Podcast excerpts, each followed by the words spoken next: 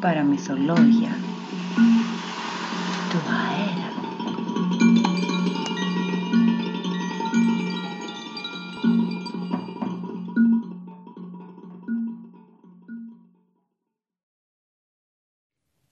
Το πιθάρι. Πλούσια και για τις ελιές η σοδιά τη χρονιά εκείνη.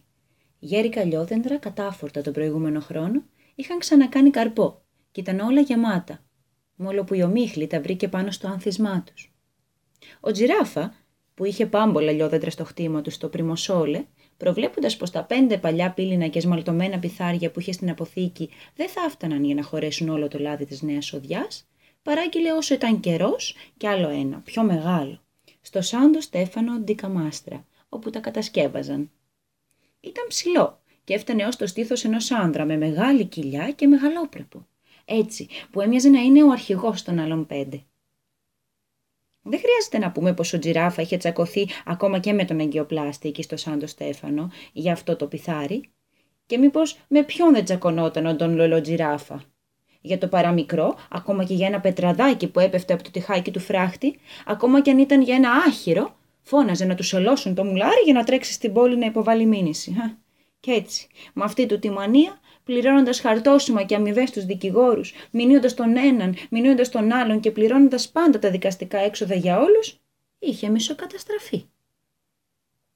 Έλεγαν πως ο δικηγόρος του, που βαρέθηκε να τον βλέπει μπροστά του δύο και τρεις φορές την εβδομάδα για να τον ξεφορτωθεί, του είχε χαρίσει ένα βιβλιαράκι μικρό, σαν προσευχητάρι. Ήταν ο νομικός κώδικας και έτσι ο Τζιράφα έτρεχε και γύρευε μόνος του τα νομικά ερίσματα για τις διαφωνίες του και τις μηνύσεις που ήθελε να υποβάλει. Πρώτα, όλοι εκείνοι που τα βάζε μαζί τους για να τον κροϊδέψουν του φώναζαν «Σελώστε το μουλάρι». Τώρα όμως του λέγαν «Συμβουλευτείτε τον κώδικα». Και ο Ντόν Λολό απαντούσε «Σίγουρα και θα σας τραποκάψω όλους, παλιόσκυλα». Το καινούριο πιθάρι που το είχε πληρώσει τέσσερις ολόκληρες σουγκές χρυσάφι, τοποθετήθηκε πρόχειρα στο μετόχι, ώσπου να βρεθεί ένα μέρος στην αποθήκη για να το βάλουν. Ένα τόσο μεγάλο πιθάρι δεν είχε ξαναδεί κανείς. Λυπόσουνα να το βλέπεις σταμένο μέσα σε εκείνη την τρόγλη, που βρωμούσε μούστο και κλεισούρα, όπως όλα τα μέρη που είναι χωρίς αέρα και φως. Εδώ και δύο μέρες είχαν αρχίσει να τεινάζουν τα λιόδετρα και ο Τον Ρολό ήταν μέσα στις φούριες του και όλος νεύρα γιατί ανάμεσα στους εργάτες και τους μουλαράδες που είχαν έρθει με τα ζώα τους, φορτωμένα κοπριά να την αδειάσουν σε σωρούς, σε μια άκρη, για λείπασμα της νέας χρονιάς, δεν ήξερε πια πού να πρωτοπάει και ποιους να πρωτοπροσέξει. Και έβριζε και απειλούσε να στραποκάψει και αυτούς και εκείνους αν χανόταν έστω και μία ελιά. Σαν πως να τις είχε μετρήσει από τα πριν μία προς μία πάνω στα δέντρα. Ή ακόμη αν κάποιος σωρός κοπριάς δεν ήταν στο ίδιο ύψος με τους άλλους με ένα άσπρο παλιοκαπέλο στο κεφάλι του και τα μανίκια ανασκουπωμένα, με το πουκάμισο ολάνυχτο στο στήθος, ξαναμένο στο πρόσωπο, με τον υδρότα του να στάζει από παντού, έτρεχε από εδώ και από εκεί, κοιτάζοντας ολόγυρα με τα αλεπουδίσια μάτια του και τρίβοντας θυμωμένα τα ξυρισμένα του μάγουλα, που πάνω του στα γένια ξανά βγαιναν και στα είχε ξηραφίσει πρόσφατα. Τώρα, στο τέλος της τρίτης μέρας, τρεις από τους χωριάτες που είχαν τεινάξει τα λιόδεντρα μπαίνοντας το μετόχι για να αποθέσουν τις σκάλες και τα καλάμια, έμειναν άφωνοι, μόλις αντίκρισαν το όμορφο καινούριο πιθάρι, σπασμένο στα δύο, σαν κάποιος να το είχε κόψει με ένα χτύπημα, τσακίζοντας όλη την καμπύλη της κοιλιάς και βγάζοντας ολόκληρο το μπροστινό κομμάτι. «Κοιτάχτε, κοιτάχτε! Ποιος το έκανε!» Αχ, μάνα μου, και ποιος τον ακούει τώρα τον Τον Λολό, ολοκένουργιο πιθάρι, τι κρίμα. Ο πρώτος, που είχε φοβηθεί περισσότερο από όλους, πρότεινε να ξανακλείσουν αμέσως την πόρτα και να φύγουν ήσυχα ήσυχα, αφήνοντας έξω ακουμπισμένες στον τοίχο τις σκάλες και τα καλάμια. Αλλά ο δεύτερος είπε: Είστε τρελοί! Με τον Τον Λολό! Αυτός είναι ικανός να πιστέψει πως το το σπάσαμε εμείς! Σταθείτε όλοι εδώ!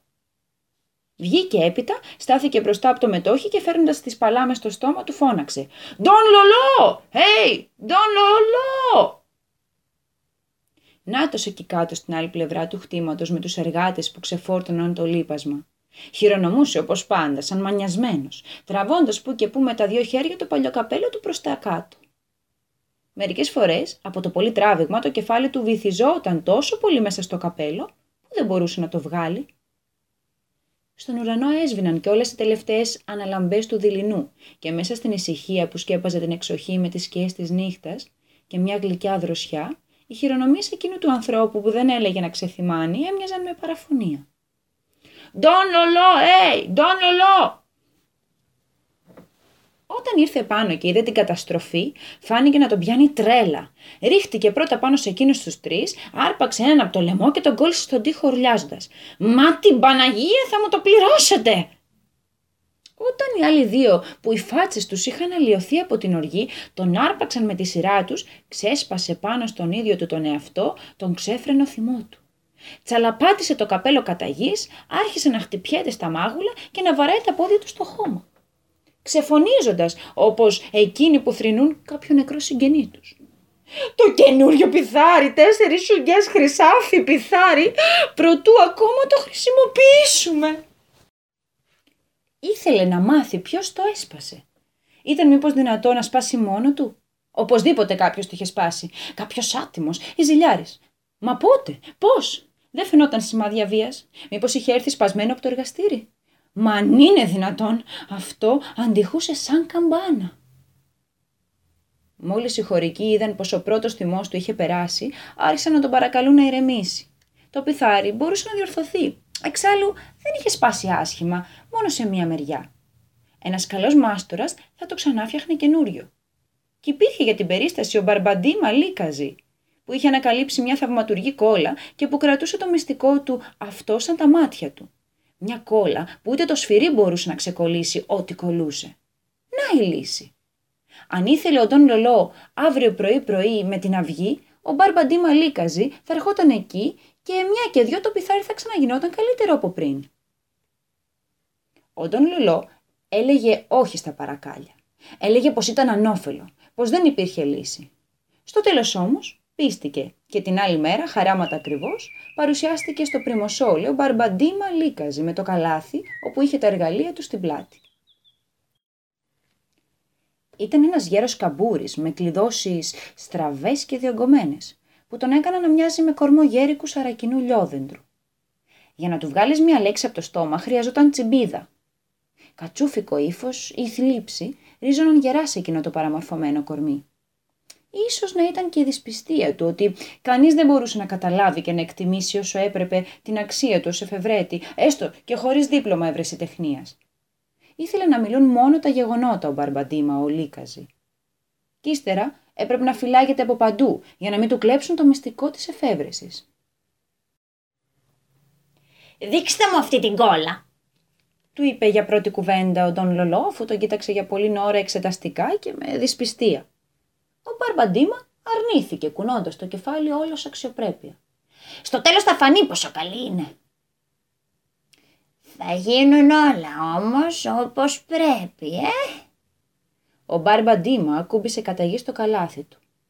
Έβγαλε από μέσα ένα μεγάλο βαμβακερό κόκκινο μαντίλι φθαρμένο και διπλωμένο άρχισε να το ξετυλίγει αργά-αργά μέσα στη γενική προσοχή και την περιέργεια και όταν επιτέλους από μέσα βγήκε ένα ζευγάρι το γυάλια με το στήριγμα της μύτης και τα πλαϊνά δεμένα με σπάγκο, αυτός ξεφύσηξε με ανακούφιση και όλοι οι άλλοι γέλασαν. Ο Μπαρμπαντίμα ούτε που νοιάστηκε. Καθάρισε τα δάχτυλά του πρώτου πιάσει τα γυαλιά και τα φορέσει. Έπειτα βάλθηκε να εξετάζει με πολύ σοβαρότητα το πιθάρι που το είχαν βγάλει έξω στο αλόνι και είπε «Θα γίνει όπως ήταν. Μόνο με την κόλλα όμως, είπε ο Τζιράφας σαν να ήθελε να κάνει άλλη συμφωνία. Α, δεν έχω εμπιστοσύνη. Θέλω να μου βάλεις και συνδετήρες από σύρμα. Φεύγω, απάντησε δίχως άλλη κουβέντα ο Μπαρμπαντίμα, ενώ σηκωνόταν όρθιος και φορτωνόταν το καλάθι του στον ώμο. Ο Ντόνολο τον άρπαξε από τον μπράτσο. Πού πας, ψιλομύτη και γουρούνι, έτσι κάνεις εσύ συμφωνίες, μάγια, κοίτα ύφος, σαν να είναι ο Καρλομάγνος. Ψοφίμι δύστιχο και γάιδαρε. Εγώ θα βάλω λάδι εκεί μέσα και το λάδι χύνεται από τις σχισμές. Ένα χιλιόμετρο σπάσιμο μόνο με την κόλλα. Θέλω και συνδετήρες, κόλλα και συνδετήρες, εγώ διατάζω. Ο Μπαρμπαντίμα έκλεισε τα μάτια, έσφιξε τα χείλη του και κούνησε το κεφάλι. Όλοι οι ίδιοι ήταν. Τους στερούσαν την ικανοποίηση να κάνει μια δουλειά καθαρή, να δουλέψει ευσυνείδητα σαν καλλιτέχνης και να αποδείξει τις ιδιότητες της κόλλα του. Αν το πιθάρι, είπε. δεν αντυχήσει και πάλι σαν καμπάνα. Δεν ακούω τίποτα, Τον διέκοψε ο Ντόν Λολό. Τους συνδετήρες. Πληρώνω για κόλλα και συνδετήρες. Πόσα θέλεις. Αν είναι μόνο με την κόλλα, Γεια, τι αγύρι στο κεφάλι. Μα τι γλώσσα μιλάω. Σου είπα πως θέλω τους συνδετήρες. Θα τα κανονίσουμε όταν τελειώσει η δουλειά. Δεν έχω καιρό για χάσιμο μαζί σου. και έφυγε να πάει να φροντίσει τις άλλες δουλειές του. Ο Μπαρμπαντήμας τρώθηκε στη δουλειά φουσκωμένος από την οργή και το πείσμα του. Και η οργή και το πείσμα του μεγάλωναν με κάθε τρύπα. Κάθε τρύπα που έκανε με το τρυπάνι στο πιθάρι και στο σπασμένο κομμάτι για να περάσει το σύρμα που θα συνέδεε τα δύο μέρη. Το γύρισμα του τρυπανιού συνοδευόταν από γριλίσματα, ολοένα πιο συχνά, ολοένα πιο δυνατά και το πρόσωπό του γινόταν πιο πράσινο από τη χολή και το βλέμμα του πιο διαπεραστικό και πιο ξαναμένο από τον εκνευρισμό. Όταν τελείωσε αυτό το πρώτο μέρος της δουλειάς, πέταξε με θυμό το τρυπάνι μέσα στο καλάθι του. Εφάρμοσε το σπασμένο κομμάτι στο πιθάρι για να δοκιμάσει αν οι τρύπες ήταν σε ίση απόσταση και σε αντιστοιχεία μεταξύ τους. Και έπειτα με την τανάλια έκοψε τόσα κομματάκια σύρμα όσες ήταν οι συνδέσεις που έπρεπε να κάνει. Και φώναξε έναν από τους χωρικούς που μάζευαν τις ελιές για να τον βοηθήσει. Κουράγιο, μπαρμπαντίμα, του είπε εκείνος βλέποντας τα μούτρα του. Ο Μπαρμπαντίμα ανασήκωσε το χέρι του σε μια θυμωμένη χειρονομία. Άνοιξε το τενεκεδένιο κουτί που είχε μέσα την κόλλα και κουνώντας το το σήκωσε ψηλά προς τον ουρανό, σαν να ήθελε να το προσφέρει στο Θεό, μια που οι άνθρωποι δεν έλεγαν να αναγνωρίσουν τις θαυματουργές ιδιότητες της κόλλας. Ύστερα άρχισε με το δάχτυλό του να την αλείβει ολόγυρα στο σπασμένο κομμάτι και σε όλο το μήκος της τρύπας. Πήρε μετά την τανάλια και τα κομματάκια σύρμα που είχε ετοιμάσει πρωτήτερα και χώθηκε μέσα στην ανοιχτή κοιλιά του πιθαριού, παραγγέλνοντα το χωρικό να εφαρμόσει το κομμάτι στο πιθάρι, έτσι όπως είχε κάνει και εκείνος πριν από λίγο. Προτού αρχίσει να κάνει τις συνδέσεις, είπε μέσα από το πιθάρι στο χωρικό. Τράβα, τράβα μόλις ό,τι δύναμη. Βλέπεις πως δεν ξεκολλάει πια. Πού να τον πάρει όποιον δεν πιστεύει. Χτύπα, χτύπα. Αντίχει είναι ή όχι σαν καμπάνα, ακόμα και με μένα εδώ μέσα. Πάνε, πάνε να τον πεις στα αφεντικός σου. Όποιος είναι από πάνω διατάζει μπαρμπαντίμα.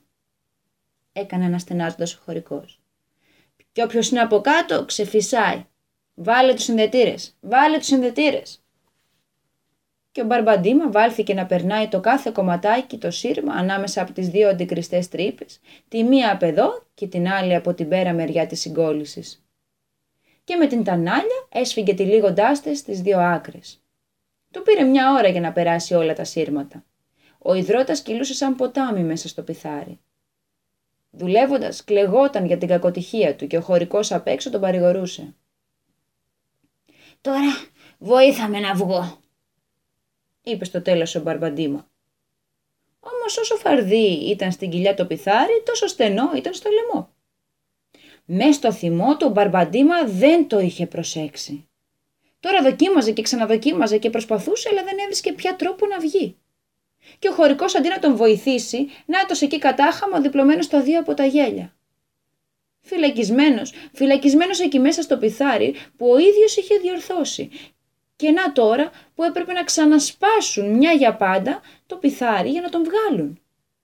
Δεν υπήρχε άλλη λύση. Ακούγοντας τα γέλια και τα ορλιαχτά έτρεξε και ήρθε κοντά ο Ντόν Λολό. Ο Μπαρμπαντίμα μέσα στο πιθάρι ήταν σαν εξαγριωμένος γάτος. Βγάλτε με! Για το Θεό θέλω να βγω αμέσως! Βοηθήστε με! Στην αρχή ο Ντόν Λολό έμεινε αποσβολωμένος, δεν μπορούσε να το πιστέψει. Μα πώς!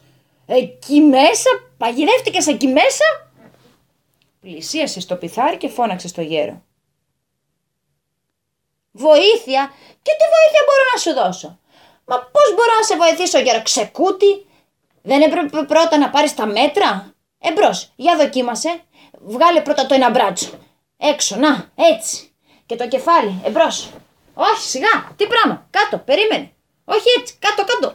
Μα πώς το κάνεις, μα, και το πεθάρι τώρα. Πω, ψυχρεμία, ψυχρεμία, ψυχρεμία.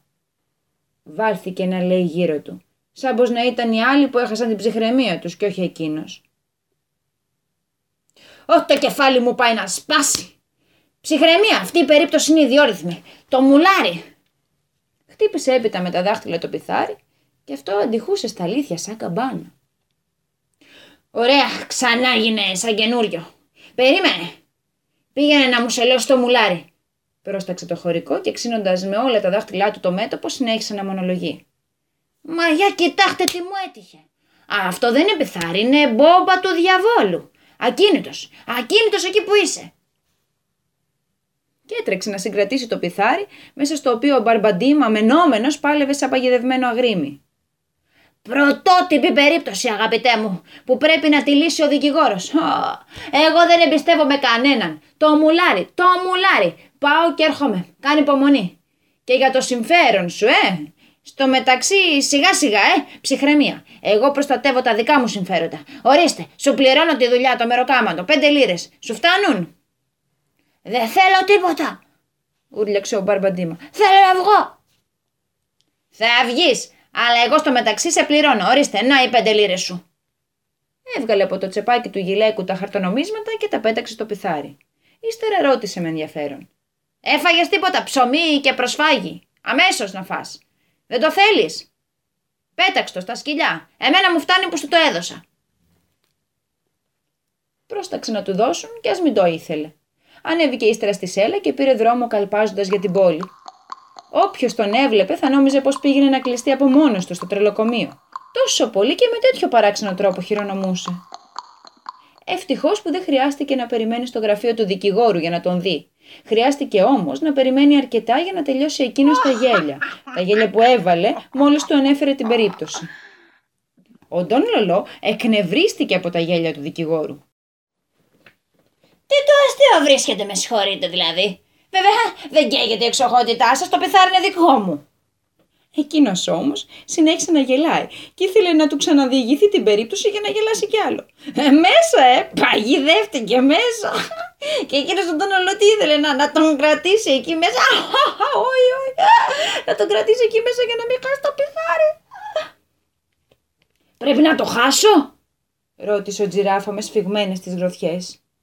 Η ζημιά και ξεφτύλα; Ε, μα ξέρετε πώς λέγεται αυτό, του είπε ο δικηγόρος. Λέγεται παράνομη κατακράτηση ατόμου. Παράνομη κατακράτηση και ποιος τον κατακράτησε; Μόνος του κατακρατήθηκε, τι φταίω εγώ. Τότε λοιπόν ο δικηγόρος του εξήγησε πως υπήρχαν δύο περιπτώσεις. Από τη μία πλευρά αυτός, ο Τον Λολό, έπρεπε να ελευθερώσει αμέσως τον εχμαλωτισμένο για να μην διαπράξει το αδίκημα της παράνομης κατακράτησης ατόμου. Από την άλλη πλευρά, ο μάστορας έπρεπε να καλύψει τη ζημιά που προξένησε είτε από αδεξιότητα είτε από απερισκεψία. Αχ, πληρώνοντάς μου το πιθάρι. Σιγά, παρατήρησε ο δικηγόρος. Όχι, σαν να ήταν καινούριο, προσοχή. Και γιατί; Μα γιατί ήταν σπασμένο. Καλό κι αυτό.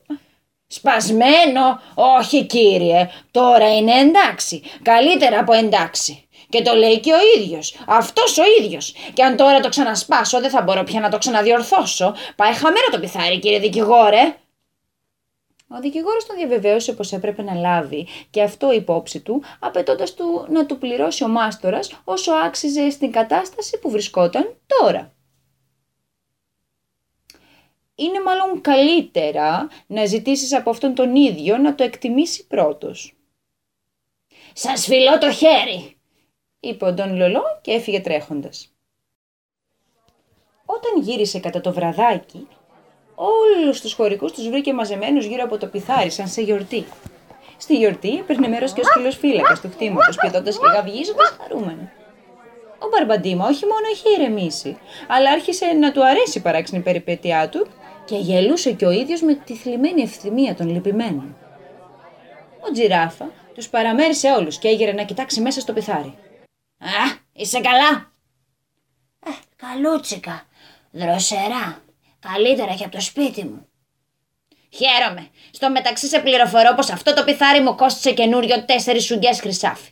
Πόσο νομίζεις πως μπορεί να κοστίζει τώρα; Με μένα μέσα, ρώτησε ο Μπαρμπαντίμα. Οι γοριάτες γέλασαν. Σκασμός! ούρλιαξε ο τζιράφα. Ένα από τα δύο μπορεί να συμβαίνει.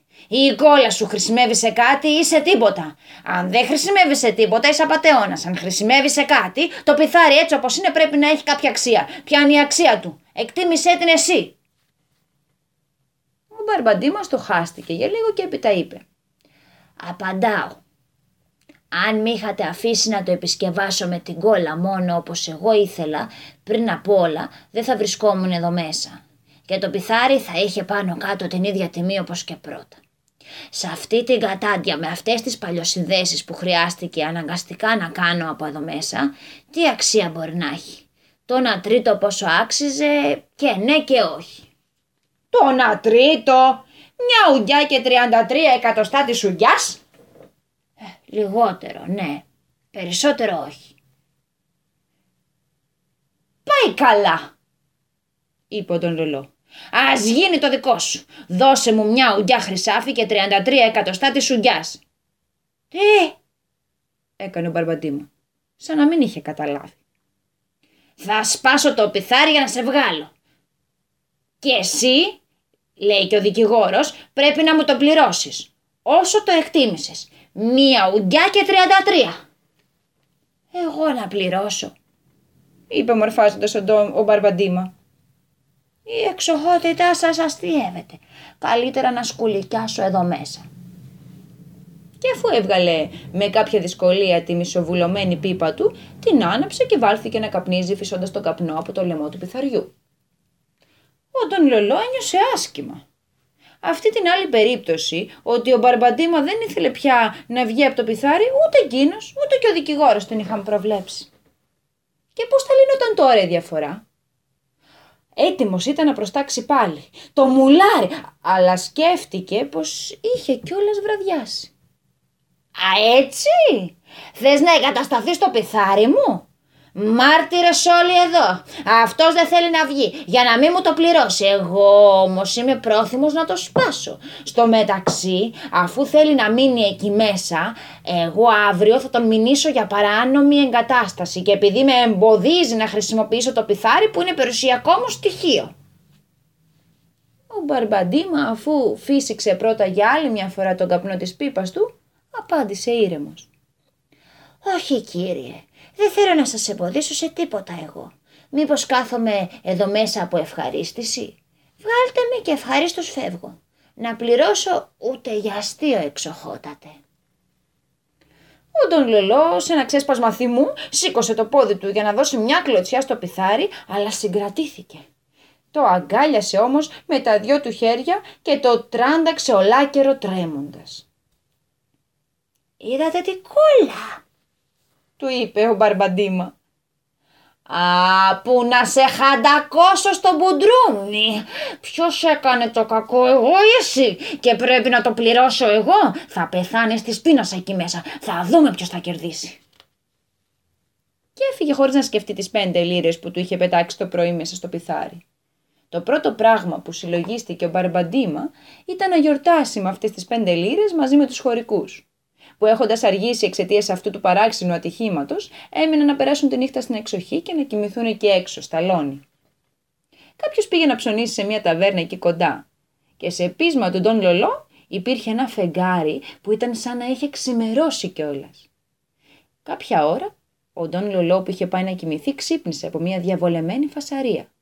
Βγήκε λοιπόν σε ένα παράθυρο του σπιτιού του και είδε στο φεγγαρόφωτο μύριους διαβόλους να χορεύουν στο αλόνι. Ήταν οι χωρικοί, μεθυσμένοι που είχαν πιαστεί χέρι-χέρι και χοροπηδούσαν γύρω από το πιθάρι. Ο Μπαρμπαντίμα εκεί μέσα σε λαριγκιαζόταν στο τραγούδι. Αυτή τη φορά δεν μπόρεσε να αντέξει άλλο τον λελό. Κατέβηκε κάτω τρέχοντας σαν μανιασμένο σταύρος και προτού οι άλλοι προλάβουν να τον εμποδίσουν με μια σπροξιά, έστειλε το πιθάρι να κατρακυλήσει κάτω στην πλαγιά. Κυλώντα, συνοδευόμενο από τα γέλια των μεθυσμένων, το πιθάρι πήγε και έσπασε πάνω σε μια ελιά. Και έτσι κέρδισε τελικά ο Μπαρμπαντίμα. Διαβάσαμε την ιστορία του Λουίτζι Πιραντέλο, το πιθάρι. Σας εύχομαι μια πολύχρωμη καλημέρα.